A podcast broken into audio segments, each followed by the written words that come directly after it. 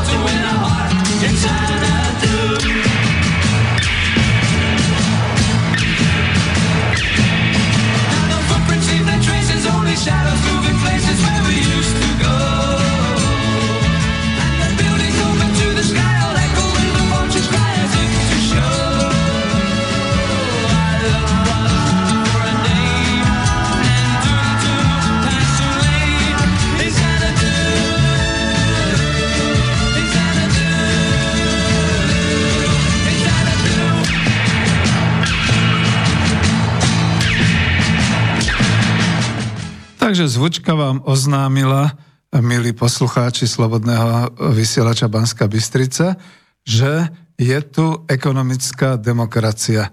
Želám vám príjemné štvrtkové práve poludne, milé poslucháčky a vážení poslucháči Slobodného vysielača Banska Bystrica. Tu je štúdio Bratislava a spoza mikrofónu vás pozdravuje inžinier ekonómie Peter Zajac Vanka, vo svojom redakčnom vysielaní ako komentátor. Počúvate 112.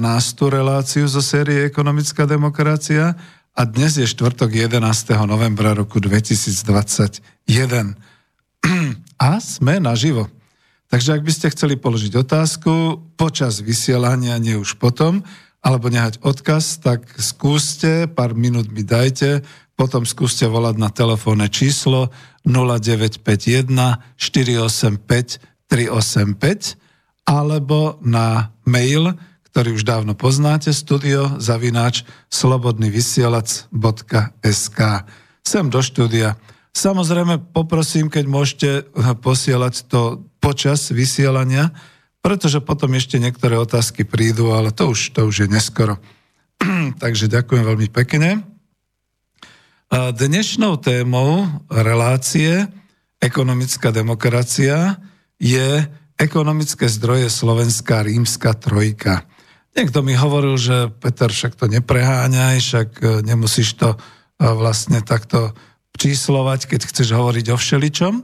No ale zase druhí, ktorí pozorne počúvajú, tak mi povedali, Peter, dávaš tam príliš veľa tej teórie v tej e, relácii ekonomická, ekonomické zdroje Slovenska 2 som potom uviedol trošku viac. A práve v tejto relácii ekonomické zdroje Slovenska 3, 2, ekonomické zdroje Slovenska 2 som eh, dal uh, priamo v relácii celkom, z, jak, jak sa hovorí, schodu, taký názor o tom, že pomaly by sme mohli premenovať sériu týchto relácií na ekonomiku ľudskej spoločnosti 21. storočia.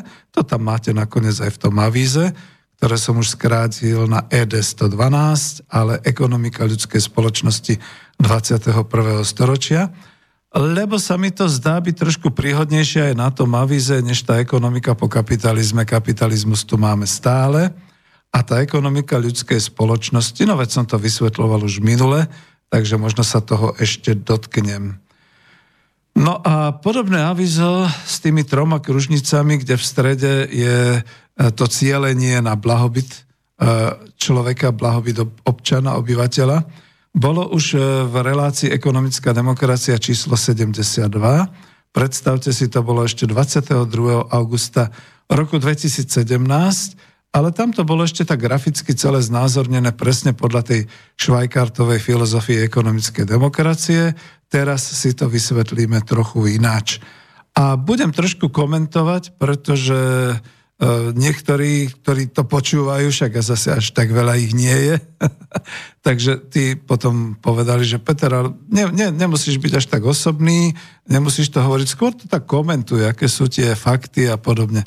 Takže dneska sa o toto pokúsim. No ale predsa len musím byť trochu osobný a ja namiesto slov to vyjadrím piesňou a táto pieseň bude venovaná. Vlastne v podstate sme rovesníci. Generačne rovesníci, pretože aj ja som ľúbil Beatles a ja som hral na gitare a ja som z Bratislavy a ja vlastne hovorím tak občas pekne bratislavský a Miro teda zostal tak trošku viac Slovákom v Prahe, čiže Čechoslovákom. No a keďže už odišiel, tak patrí mu patrí sa mu vzdať takáto podsta. Táto podsta je zároveň s tým, že už sú dvaja tí, ktorých som osobne poznala, ktorých pesničky si spievam, keď chcem mať dobrú náladu. Takže Miro, s Bohom.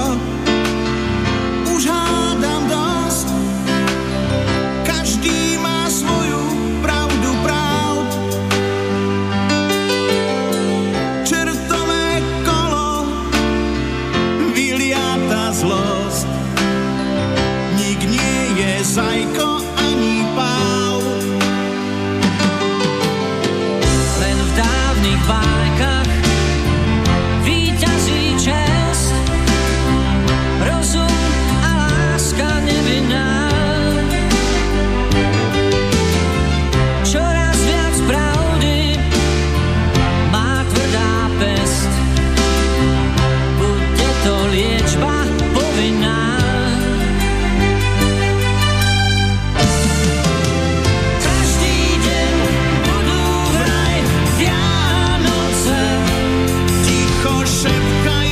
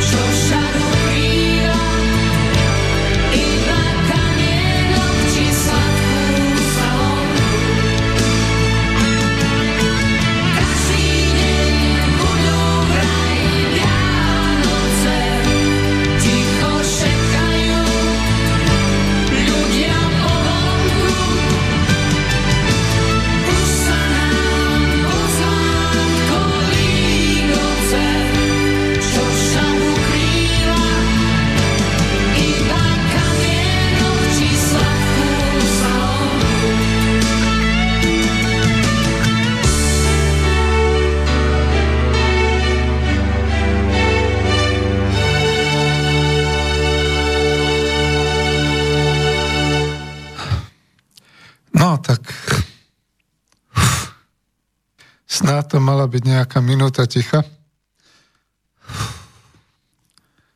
Asi ma to dojalo.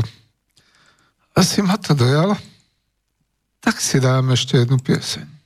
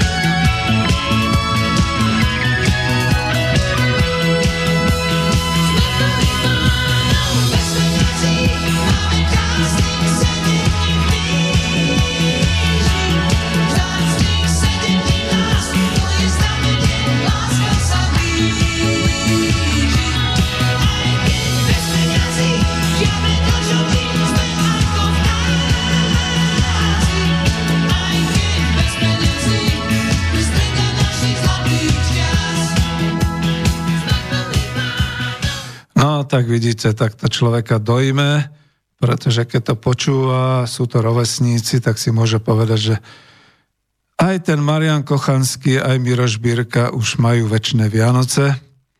No a keďže majú väčšie Vianoce, tak tomu bola venovaná tá prvá pieseň.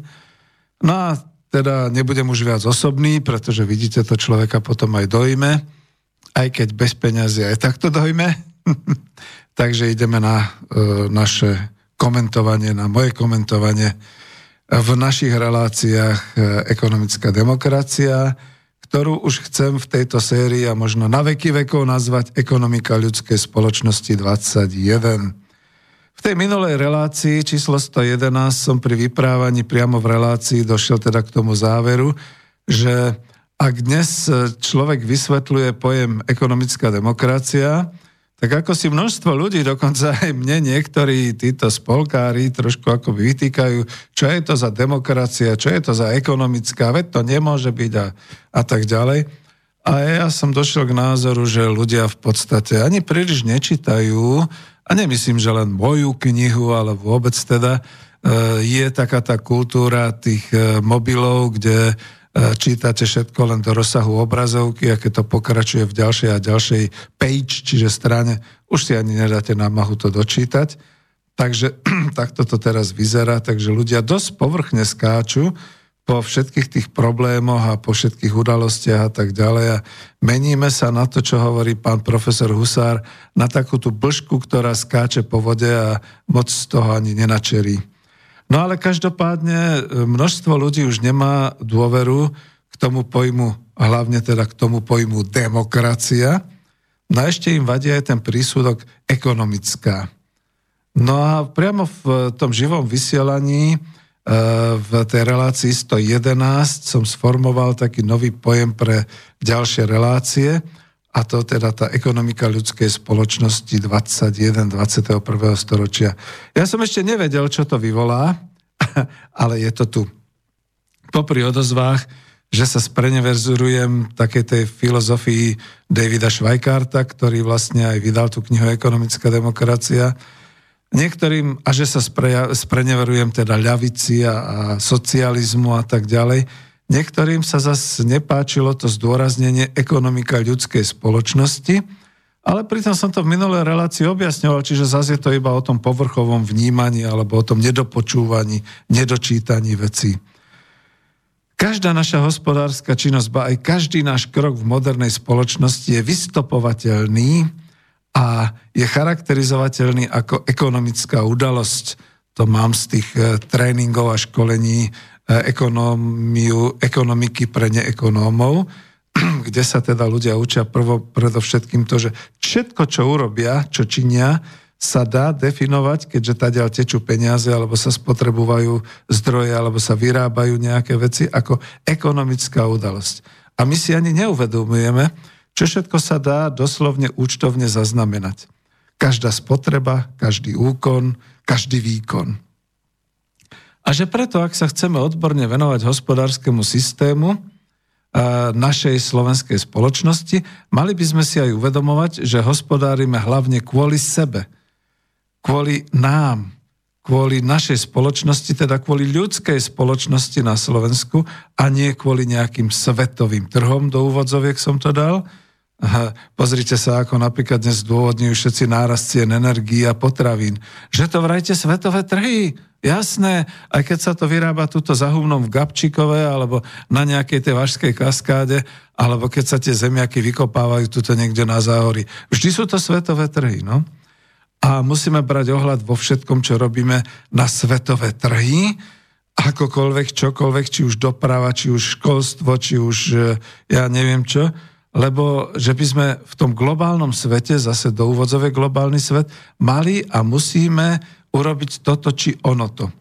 A najnovšie, kvôli registrácii, zase v úvodzovkách, kvôli registrácii, kvôli napríklad tomu QR kódu, ktorý neplatí len v medicíne, teda ako keď vás niekde chcú pustiť, nepustiť cez hranice alebo do reštaurácie, ale musíte mať QR kód aj na zľavy, aj na vstupné, aj na všetko ostatné, tak musíme, máme, sme povinní sa registrovať v IT systéme. A teraz moja otázka, ja mám ešte taký ten starý telefon, ktorý žiadny QR kód nedokáže vygenerovať.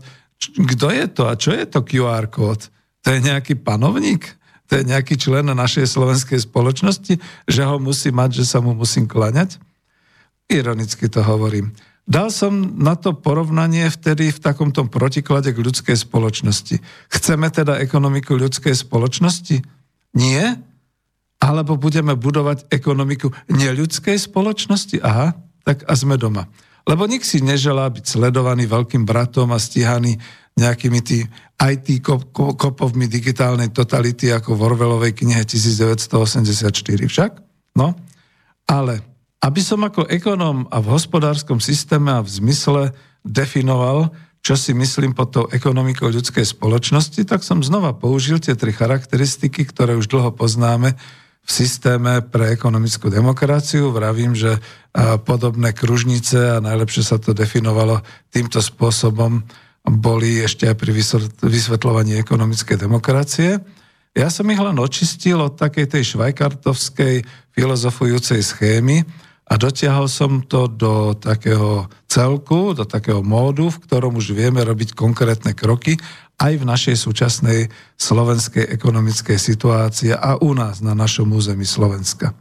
Máte to vlastne v avíze na obrázku, takže skúsim to jemne popísať. Máte tam teda tie tri okruhy, kružnice, ktoré e, sa pohybujú, moderne povedané driftujú proti sebe, keby to bolo teda v takom pohyblivom, a pomaly, pomaly by sa zasúvali, fokusovali by sa, čiže spájali by sa do jedného cieľa, do tej väčšej, čoraz väčšej oblasti prosperity a teda sa zacieľujú, ľudovo povedané, fokusujú sa teda na konkrétny blahobyt každého človeka v štáte. No a ja to tu ešte rozšírim, každého občana daného národného štátu, teda myslím tým konkrétne Slovenska. A zrazu objavíte, veď aj hľa, žiadne filozofovanie ani fantázie to nie sú. O toto predsa ide každému režimu a každému štátu a vraj aj každému politiku a vláde dnes, snažia sa to uskutočňovať cez ekonomický nástroj, ktorý sa volá štátny rozpočet, príjmy vydaje, že? A pomocou kritérií ako hrubý domáci produkt, a my hovoríme o iných a ďalších a lepších kritériách a tak ďalej. No ale nám ide, a mne ide teda hlavne o blahobyt celej spoločnosti daného národného štátu, a o blahobyt každého jednotlivého občana v tomto štáte. A teraz to berte tak, že pojem národný štát bol zadefinovaný v svetovej ekonomike a on vlastne e, čerpal z toho, ako sa vytvárali e, v 19. storočia na, na začiatku 20. storočia štáty, krajiny, ktoré väčšinou boli charakterizované určitým e, hlavným národom, ktorý tam žil. Čiže tuto na Slovensku, kdeže ešte od 5. storočia, od 6. storočia žijú Slováci. A je to hlavný národ, takže národný štát je Slovensko. Čiže za to národný štát, aj keď sú tu ďalšie národy, národnosti, e, Česi, Maďari, Ukrajinci, Poliaci, Rómovia, všelikto ďalší, e, pomaly sa tu vytvárajú také enklávy migrantské, ale dôležité je, že je to Slovensko. Tu je národný štát Slovensko, kde žijú teda Slováci. Ale dôležité z toho sociálneho a socialistického hľadiska je, aby bol blahobyt každého jednotlivého občana v tomto štáte. O čo nám nejde, to je vec skôr teda tej pravice, blahobyt jednotlivca, individua, ktorý ho má alebo ho získava na úkor ostatných občanov alebo na úkor ostatných krajín. Takže nemáme záujem o to vytvárať blahobyt poslancom Európskej únie a celej tej administratívnej mašinérie Európskych komisí a Bruselu. A stratili sme ilúzie o tom, alebo stratil som ilúzie o tom, komentujem to, že raz tento násilím pretavovaný superštát Európska únia dosiahne nejaký blahobyt pre všetkých. No raz, no kedy? V roku 2075 alebo neskôr? Nie, my ten blahobyt chceme a budeme ho robiť a budovať tu a teraz. Takže takto. No a tie tri prvky, ktoré do seba zapadajú, e, točia sa proti sebe a tým pádom sa fokusujú dovnútra na ten blahobyt, to sú vlastne tie tri čety. Ja som ich iba definoval trošku ináč, ako u Švajkarta, čiže to je verejné vlastníctvo, teda celospoločenské, teda ergo štátne, národné vlastníctvo. Druhý prvok, druhá četa sú verejné financie, teda investície do hospodárstva a ich kontrola, teda riadenie týchto investícií. A tretia četa je vzájomne výhodný obchod, ktorý bol pôvodne tam pomenovaný ako fair trade, čiže férový trh, to ešte kedysi pán docent Hoš s ďalšími prekladali do tej knižky Ekonomická demokracia. My, čo sme ovšem zažili a som ekonóm, ktorý je inžinierom ekonomiky a riadenia zahraničného obchodu, tak môžem kľudne povedať, účinný a veľmi uh, férový a korektný je vzájomne výhodný obchod, ktorý nekoristí, ktorý nikoho neožobračuje, ktorý nevytvára monopol, ktorý neničí v druhej krajine tých výrobcov Eh, skôr s nimi kooperuje, spolupracuje.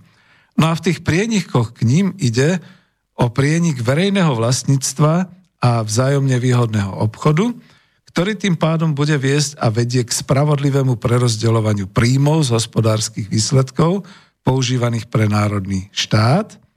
A preto je dôležité, aby podniky, ekonomická činnosť bola vykonávaná subjektami vlastnenými štátom alebo definovanými ako národné. Vidíte, trošku tu dávam bokom to kolektívne vlastníctvo, samozrejme môže byť, ale už mám pomaly odkedy, odkedy 10 rokov, od roku 2011, keď som teda sa zúčastnil toho načenectva ekonomickej demokracie, že žiadne družstvá tu nevznikajú, žiadne kolektívne vlastníctvo sa tu nerozvíja na Slovensku a keď to už platí dekádu, tak ako ekonomický vedec a výskumník môžem povedať, že takto nefunguje. Takže dobre, kto chce, áno, kolektívne vlastníctvo určite, no ale keď to nefunguje, E, celoštátne, môžeme povedať, lebo to vidíme, veď by mali onedlho veľmi rýchle poprebiehať aj také tie vlastnícke schôdze spoluvlastníkov bytových domov. Tam chodte, každý na Slovensku, ak vlastníte byt a tak ďalej, uvedomte si, že ste aj spoluvlastníkmi toho bytového domu a všetkých tých priestorov. Nefunguje to tam. A keďže to tam nefunguje, tak nemôžem to klásť na piedestál, že toto chceme. Keď sa to nenaučí fungovať, tak to zanikne. Jednoducho je to tak. Takže o čom budeme hovoriť. Čiže naozaj, e, a potom ešte nejaké také tie, že súkromné vlastníctvo v takomto malom, minimalizovanom, živnostníci, rodinné firmy, farmári, malí polnohospodári a chovatelia, no prečo by nie? No tak dobre, tak samozrejme, nebudeme to riešiť tak ako po roku 1948, ale každopádne toto nie je to rozhodujúce, čo bude hýbať spoločnosťou a hospodárstvom a ekonomikou národného štáta. Takže to je teda to celospoločenské národné e, štátne vlastníctvo. Kľudne si sadnem aj so Sulíkom, aj s Eugenom, oh, jak sa teraz volá, mi to vypadlo, mojim spolužiakom z Open University e, Business School a, a budeme to riešiť a budem sa s nimi proste hádať, pretože ako ich nepresvedčím, ale argumentami ich teda dobijem k tomu, že skutočne dnešná doba ukazuje, že len štát, štátne vlastníctvo dokáže hýbať spoločnosťou a ekonomikou. Takže takto alebo potom globálne, ale to už nie je naše. Takže vytvoril niekto nejakú globálnu slovenskú spoločnosť? Nábeh na nadnárodnú mal Matador Puchov, kým ho neskúpil Continental. Nábor, nábeh na to mali ďalšie firmy, kým neboli sprivatizované a kúpené cudzími. Takže takto to je. Dobre, takže koniec, lebo ďalší prienik je prienik verejných financií a verejného vlastníctva, spolu na báze takéhoto výhodného obchodu, ako som hovoril, a to vedie k spravodlivému umiestňovaniu finančných investícií podľa spoločenských potrieb a podľa verejného záujmu. Veď vidíme to dnes, ako by sme veľmi potrebovali, aby namiesto vybájeného fondu obnovy Európskej únie, ktorí e, riešili tam a vy, vyhlásili nejaké ciele v Bruseli tie komisie a ktorí tu veľmi vďačne tento spolok 4 milióna, miliardárov pomaly riešil vo vláde.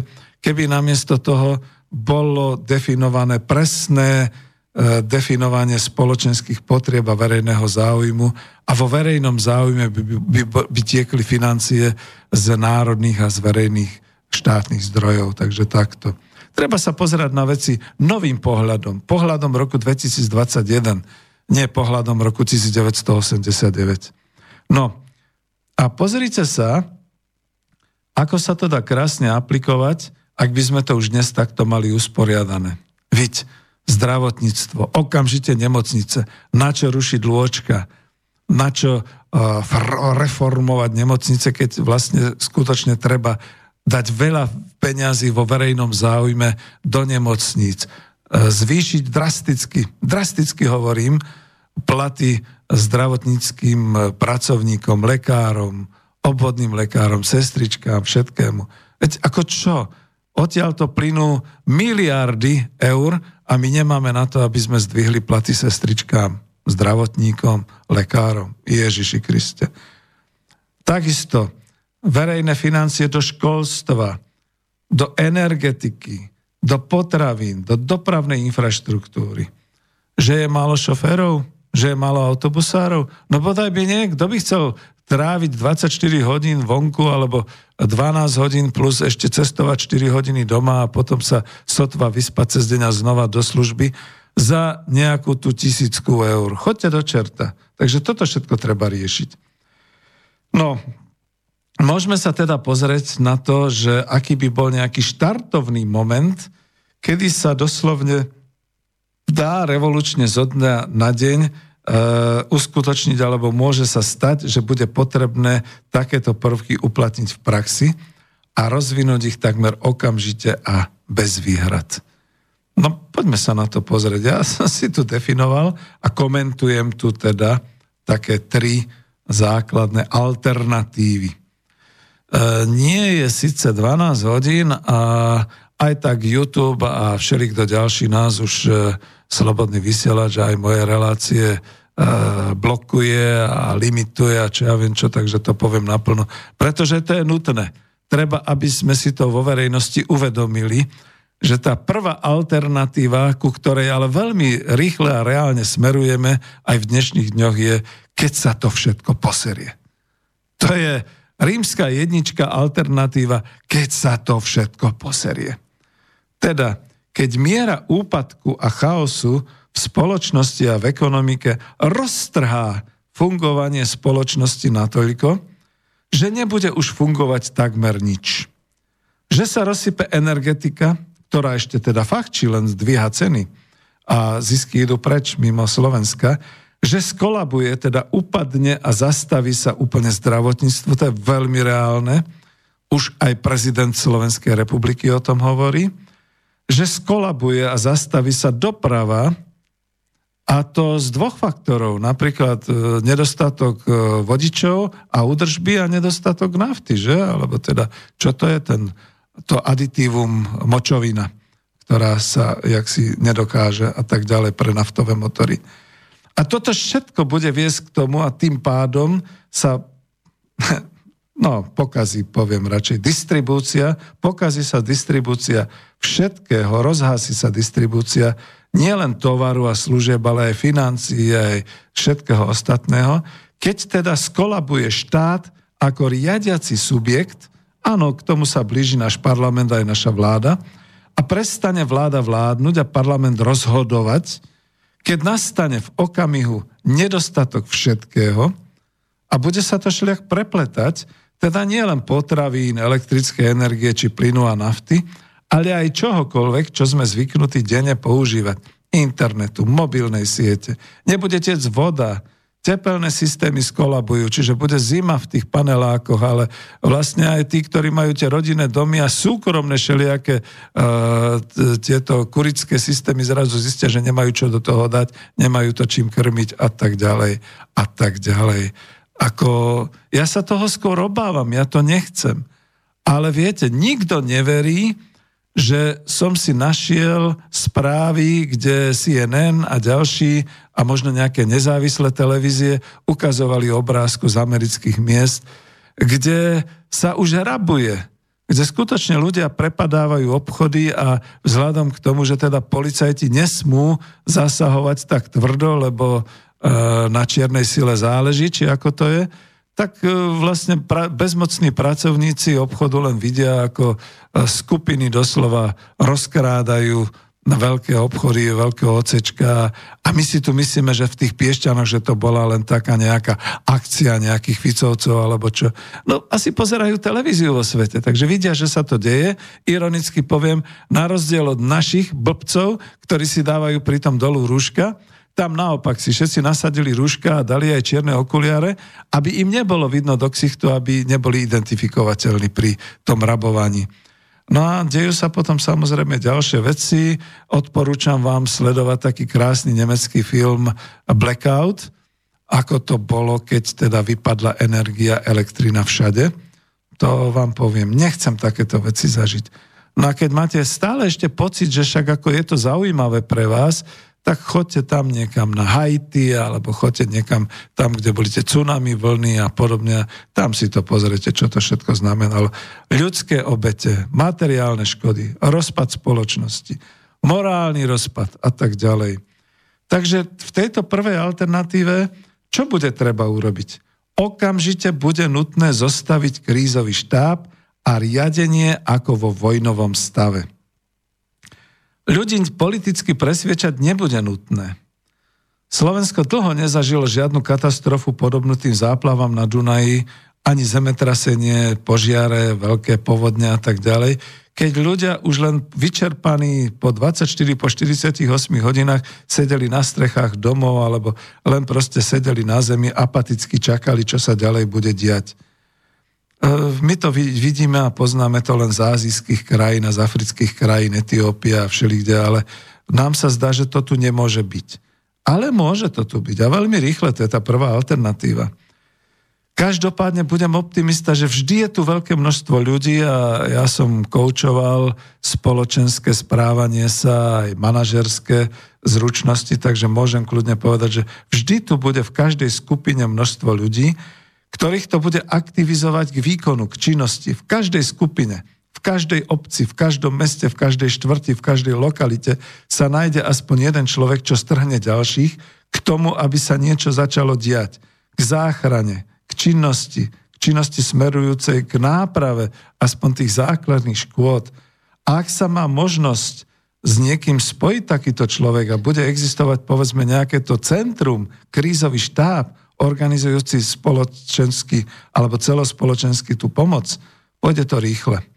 A verte, neželám si to, ale takto to jednoducho funguje.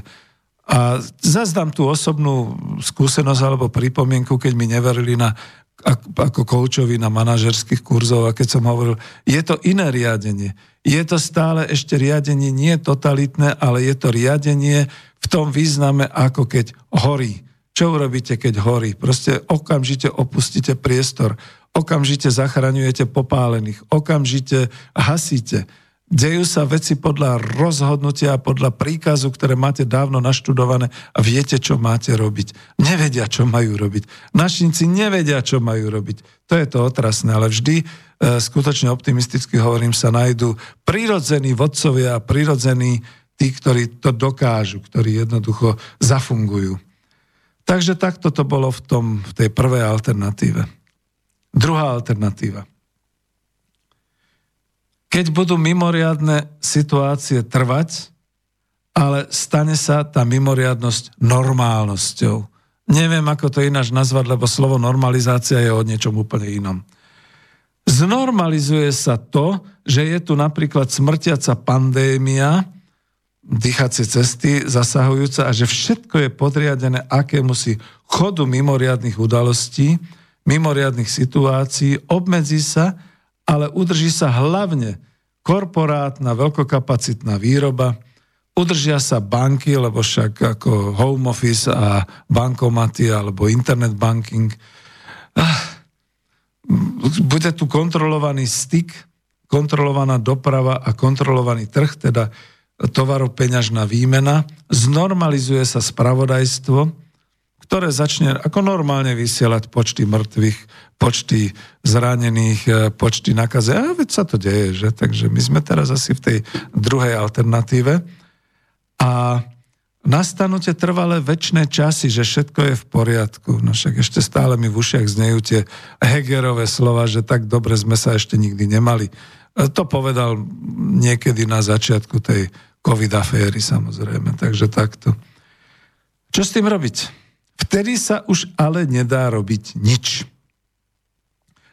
Pretože akákoľvek aktivita je a bude politicky protispoločenská, bude považovaná za zločinné spolčovanie sa. Áno, aj také spolčovanie ako sadenie a vykopávanie zemiakov ako si občianskou iniciatívou, ktorá si pritom bude spievať slovenskú hymnu. A už nehovoriac o odhaľovaní zatajených chovov zakázaného hovedzieho dobytku, lebo Green Deal nám zakáže produkovať metán, alebo zakázané chovanie prasiatok, lebo veď viete tie nákazy všelijaké, a či kureniec, likvidácia radšej preventívne kvôli slepačiemu moru, nehovoriac už o nejakých tých spoločenských aktivitách typu zdobenie vianočného stromčeka.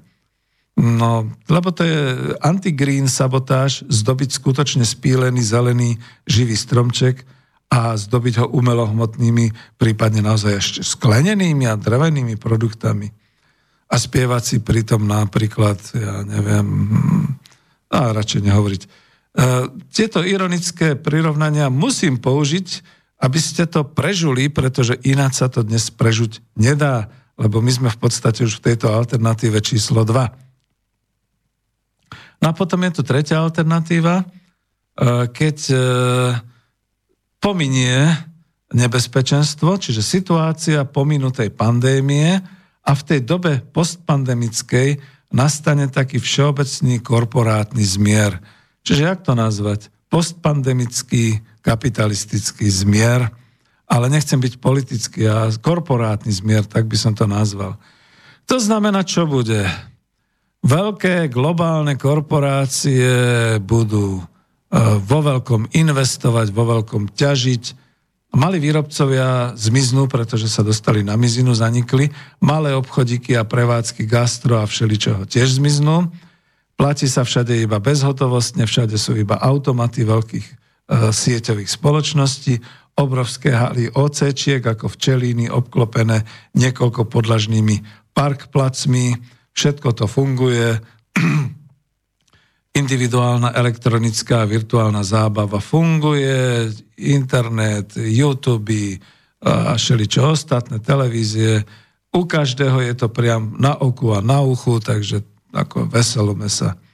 Vtedy sa pravdepodobne začne nejaký alternatívny komunitárny život vylúčených a vylúčenia chtivých vo vylúčených spoločenstvách, na povedzme miestnom, lokálnom, e, na miestnej lokálnej úrovne s hospodárením lokálnym, s naturálnou výmenou v takom tom obchode výmena tovar za tovar, tovar a tak ďalej, v zmysle kus za kus, služba za materiálny výrobok a tak ďalej. A kto nečítal ešte stále Orwella 1984, nech si to tam naštuduje. A to už je trošku také optimistickejšie, lebo aspoň niečo sa bude rozvíjať. Alebo vy ste tohto roku nezažili, že jednoducho e, po rodinách to zatiaľ ide, rozvážajú sa zemiaky, jablka, normálne sa vymienajú produkty, orechy za zemiaky, a neviem, e, bravčovina za, za zeleninu a tak ďalej. Už to, už to začína fungovať. Našťastie slovenský vidiek od toho 6. storočia zažil všeličo, tak toto dokáže. No ale je tu aj tá štvrtá možnosť. Že silné vládne zoskupenie s rovnako silnou zákonodárnou podporou opráši variant národného štátu a pustí sa do organizačnej tvorby národného hospodárstva. Ešte raz, Neviem, ako k tomu dospejeme, pretože pomaly človek už neverí politike, ale silné vládne zoskupenie, ktoré zdvihne zo zeme tú rozloženú, hnijúcu a pokazenú moc, s rovnako silnou zákonodárnou podporou, to znamená zákony, ktoré by boli definované a pravdepodobne na národnej úrovni, nie na európskej úrovni, tam sú šialenci už, opráši ten variant národného štátu, národnej ekonomiky a pustí sa do organizačnej tvorby národného hospodárstva. A tu prichádza ku slovu ten fakt, čo v tej chvíli bude určujúcim a rozhodujúcim ekonomickým zdrojom Slovenska. Vidíte, dopracoval som sa k tomu až po 45 minútach. Preto sa to volá ekonomické zdroje Slovenska 3. Ekonomickým zdrojom Slovenska, tým rozhodujúcim a určujúcim, bude riadiace centrum, teda dúfajme, že vláda a parlament, ktoré na základe definovaných cieľov pre dosiahnutie najprv stabilizácie a potom blahobytu občanov Národného štátu Slovenská republika bude schopné organizovať spoločnosť a hospodárske celky, riadiť hospodárske štátne a národné hospodárske jednotky a kontrolovať. Hospodárske procesy výroby a distribúcie to som ja trošku ako teraz tu prečítal, kontrolovať hospodárske procesy výroby a distribúcie a z toho a k tomu teda vyplývajúce finančné koty, k, toky v kolobehu štátu. A myslím to vážne. Teda nie len e, kontrolovať e, distribúciu a výrobu v štátnych či národných podnikoch, ale celkovo cirkulárnu ekonomickú činnosť od výskumu, vývoja, výroby, čiže zhotovenia, cez dodanie, čiže distribúciu až po spotrebu tovarov a služieb v rámci potrieb Slovenska. Áno, počujete to správne. V rámci potrieb Slovenska. Mám priateľa, spolkára, doktora Juliusa Forzofera, ktorý vždy vtipne poznamenáva, z blatníkov aut sa nenajeme. Aj keď tu máme vyspelý exportný automotív priemysel, jednoducho naozaj sa z blatníkov aut nenajeme. A ja vždy dodám, ani z týchto vyrobených aut, z ktorých nemáme ani cent, keďže sa predaj aut uskutočňuje mimo Slovenska a tým pádom tržby idú mimo účtov Slovenska s výnimkou povedzme tých pár stovák nových aut, ktoré sú tu na Slovensku naozaj predané z našich e, značiek, ktoré sú vraj naše, nie sú naše. A profesor Husár, ďalší spolkár, k tomu poznamenáva, toky financií musia pôsobiť vo vnútri ekonomiky a nemôže byť, že pritekajú investície, ktoré nie sú naše a odtekajú tržby a zisky, z ktorých nič nemáme, lebo to, to sú to, čo sme na klube národohospodárov vysvetlovali a vidíte, ako sa to teda organicky prepája.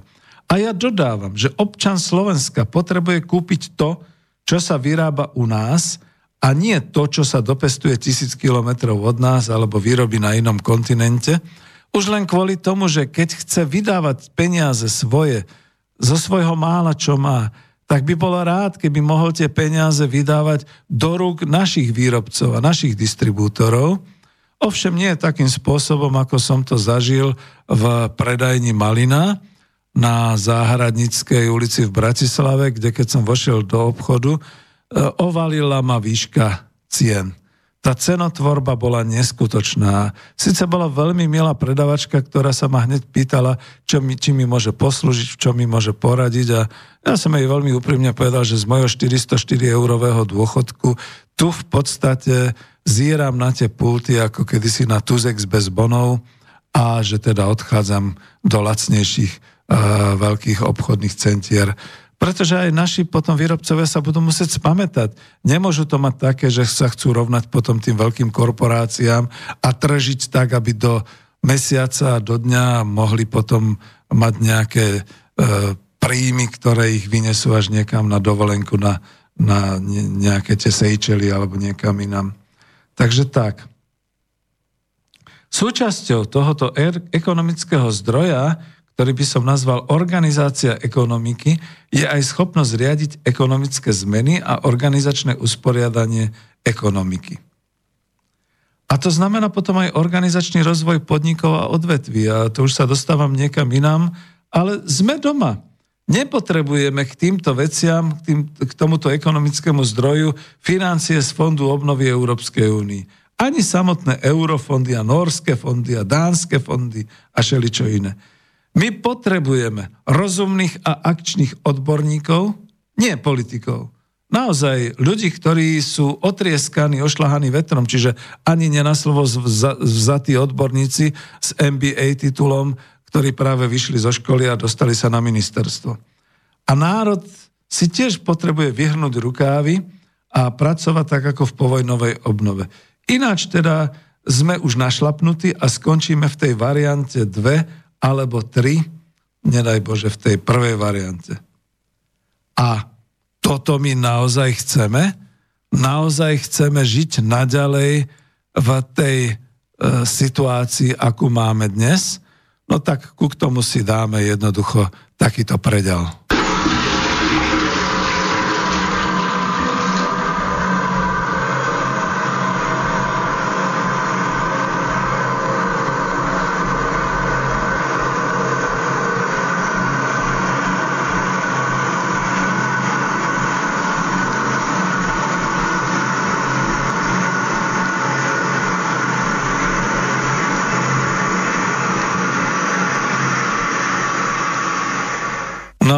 Keď sme už teda spláchli e, tú súčasnú situáciu a ten blend, ktorý z toho je, tak poďme, dajme si naozaj niečo také, čo nás zelektrizuje, čo nás vybudí k tomu, aby sme niečo robili, pretože ak nastane tá alternatíva jedna, ktorú nechcem pomenovať, potom už jediné, čo sa bude robiť, bude možno takéto niečo. A ja som si už dlho sluboval, že si túto piesen dám, tak si ju teraz dávam, aj keď to zamáva všetkými tými Orvelovcami na celom svete.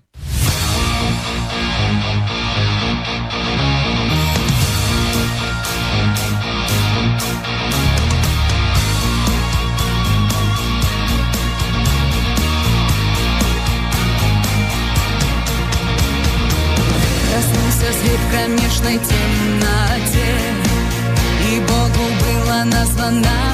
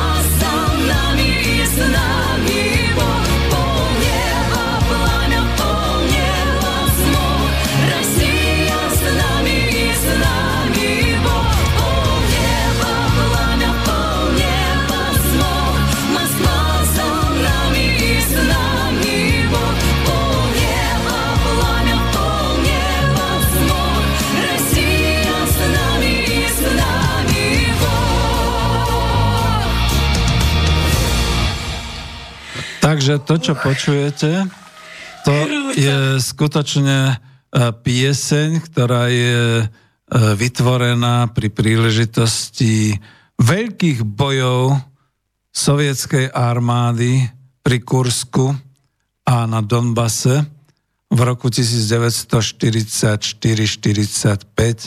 kde skutočne tiekla krv, kde zem bola zahalená pol neba v plami a naozaj je to pieseň, ktorú dnes spievajú mladé, krásne dievčatá z Donecka a ja nevidím, prečo by to malo byť nejakým spôsobom zakázané za to, že je to v ruštine pre Boha živého, veď uh, spamätajte sa, z Ameriky znie ruština, aj keď o tom ako si nevieme, že?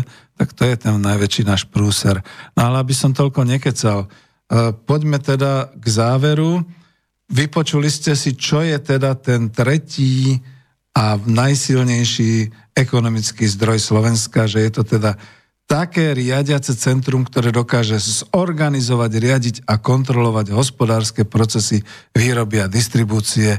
A keď toto dokáže, tak tie financie potom sú už len takým tým podružným systémom. No a k tomu možno ešte treba povedať nejaké tie súvislosti. Stále si dávajte do súvislosti, že všetky tieto úvahy a všetko toto premyšľanie o možnom vývoji podmienujem tým, že si zachováme alebo obnovíme celospoločensky na Slovensku svoj národný štát. Bez toho by sme totižto na našom území e, boli rozplynutí alebo sa rozplynuli do akéhosi bestvarého spoločenstva regiónov Európskej únie, alebo nejakého globálneho poriadku, v bezmocnosti a nesebestačnosti vo všetkom. Individuálne by sme sa možno mali dobre, ale viete, ako to je mať v dome na jednej úrovni toho, ktorý si rochní, že všetko má a žije si dobre, s tým, že ktorý je taká už tá smažka, nič nemá, v podstate už to nezvláda ľudsky a podobne. To, to nie je riešenie. Národný štát s národnými hranicami, s národnou vládou a parlamentom a s národným hospodárstvom bude potrebný a bude podmienkou k tomu, aby sme ten najsilnejší ekonomický zdroj, ktorý je tu definovaný, použili. No a k tomu potrebujeme aj svojbytnosť vlastnej spoločnosti. Žiadne rozplynutie obyvateľstva po svete, ako sa teraz deje, lebo doma nedobre, ani otvorené územie pre imigráciu masy ľudí, alebo aj jednotlivcov a vlny nejakých neidentifikovateľných skupín, ktoré zrazu po pár mesiacoch pretvoria územie k obrazu svojmu, a to aj bez tankov a stíhačiek. A čo k tomu dadať? Tu musí mať dosah krízové riadiace centrum na niektoré veci, ktoré e, dokážeme organizovať sami, pomáhať si, riadiť záchranu v každej obci, v každej meskej štvrti, každom podniku, v každej prevádzke, ináč to nepôjde. Naši predkovia to predsa dokázali len nedávno. Raz v roku 1918, keď sme sa my Slováci vymanili z Uhorska, raz v roku 1938, keď zmobilizované Československo bolo aj vojensky pripravené, aj hospodársky na smrteľný boj s fašizmom, raz v roku 1944 počas Slovenského národného povstania – a mnoho ráz v povojnovom období, a myslím tým teraz najmä na povojnovú hospodárskú obnovu republiky a na sociálny nárast a rast národného hospodárstva počas socializmu, pretože to boli tisíce, stá tisíce skromných a rozhodných ľudí, neboli to žiadni partajníci, ktorí nám tu vytvorili toto hospodárske zázemie, aké dodnes máme a z čoho dodnes čerpáme.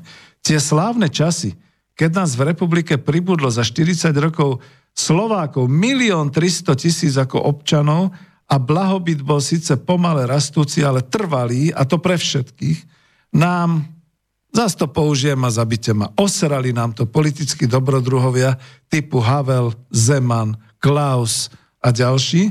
A dnes máme čo? Teraz by to chcelo spláchnuť jinglom, ale už nemáme čas, tak dám záverečnú pieseň. Dovidenia, do počutia.